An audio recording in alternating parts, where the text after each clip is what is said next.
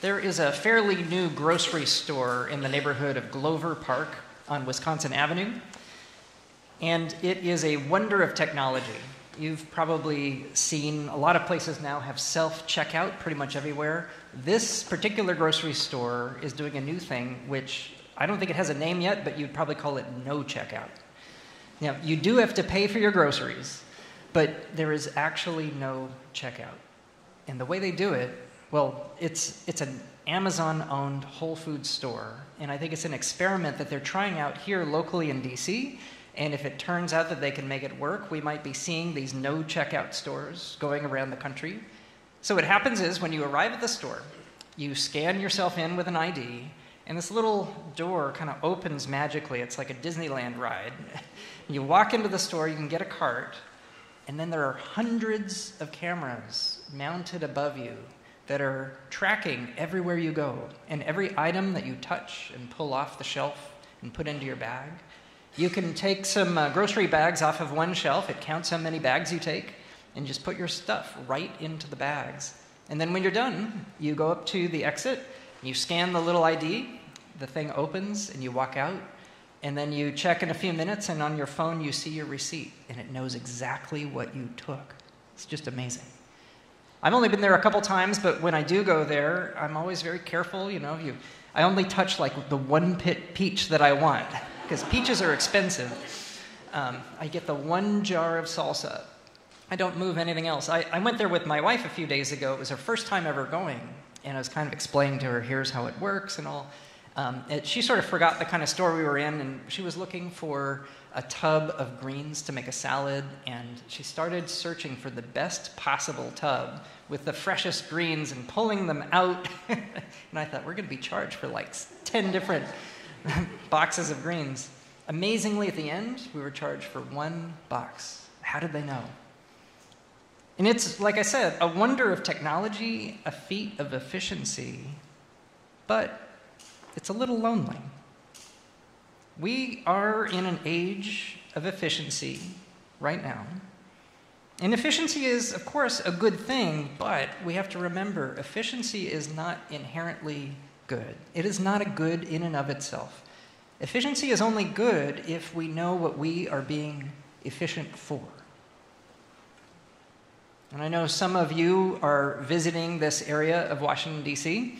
Um, and many of us live in this area, and we know that efficiency is a value that is held in this community, this broader community here. Sometimes it can also almost be held up like an idol, that things have to be efficient or else. I found uh, getting used to the driving patterns here in the four years I've lived here, um, I noticed right off the bat that there's an interesting, charming pattern that if you're at a red light and all of a sudden the light turns green, if you don't immediately start going, they will honk at you from behind.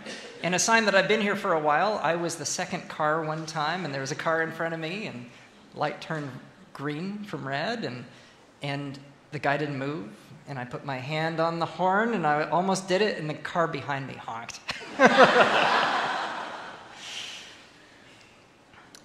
Efficiency at where you are going so that you can get there fast is one thing, efficiency at being a jerk is another.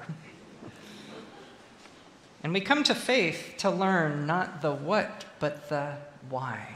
We always need to ask the why. Why do we do what we do? Why do we program things towards what we program them for? In the parable that we heard, this famous parable of the sower that Jesus tells to the crowd, has a little bit to say about efficiency. And so, to remind you, the parable tells of a person sowing seeds, and he's casting the seeds to and fro. He must be a farmer. But he casts them everywhere, and some of the seeds land on a path, some of them land on rocky ground, some land among thorns, and some of the seeds actually land on good soil. I think it's a little bit of a misreading of the parable if we think, uh, of course, the message is that we are the soil, and what kind of soil are we? But I think it's a misreading if we hear it and we think, well, I'm just this kind of soil and not that kind of soil. Because if you really think about it in your life, haven't you been all four kinds of soil at some point? Haven't there been times where you were closed, like the soil that was the hard ground, where you just don't open yourself to that input coming from God? Haven't you been like the soil that is shallow, where you receive the word with excitement and you start moving, but then you fall off because it's a fair weather sort of thing for you at that time? Like when you start a New Year's resolution and it lasts for just a week and a half. And I know many of us have been the soil surrounded by thorns and other things that clutter up our lives, the things that distract us and get us so that we can't see and hear the things God would have us do. And then, by God's grace, sometimes we get to be that good soil. Have you ever had that experience where something good has been planted in you and you didn't even know it? And something wonderful has happened in spite of you. And good fruits are born.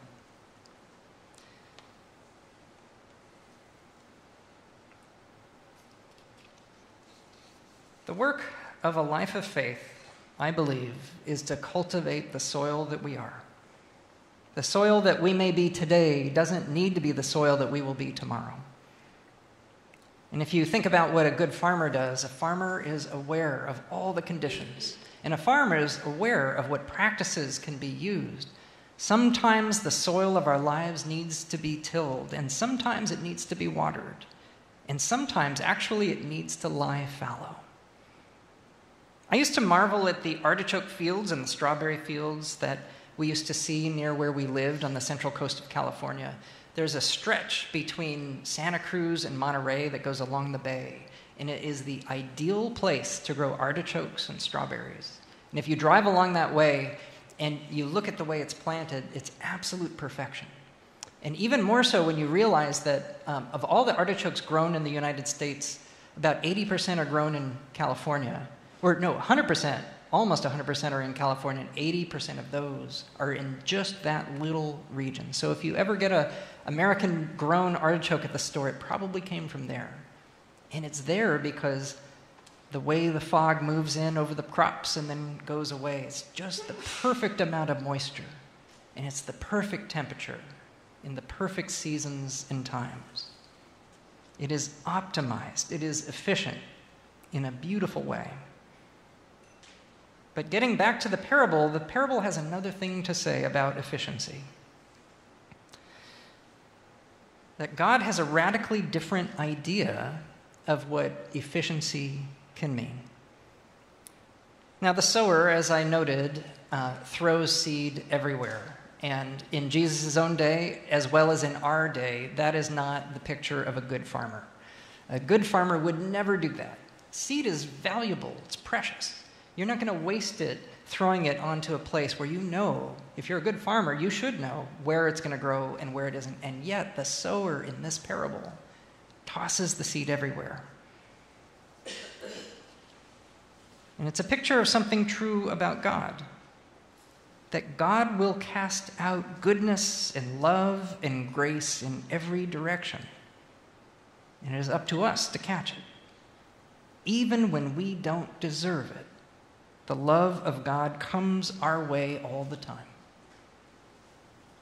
God wants love to be planted and to, be t- and to take hold in all of our hearts and to spread to every place on earth. I love the beautiful words that Paul uses in Romans 5 to describe this when he says, The love of God has been poured into our hearts. Will we catch it? The thing about love that makes it different from all other things is that love cannot be given when there is a hope for a return on investment. Love has to be given with grace, or else it isn't love. We don't love hoping for some benefit to come out of it. We love, period. And that is the way God scatters. The efficiency of God is not like the efficiency of the world, it is built on grace and gift and purpose above all else. Václav Havel, who was a poet and a playwright as well as the president of the Czech Republic, said this Hope is not the conviction that something will turn out well, but the certainty that something makes sense regardless of how it turns out. I'll say it again. Hope is not the conviction that something will turn out well, but the certainty that something makes sense, regardless of how it turns out. When we love, we have to love, period, without a thought for what return on investment there may be.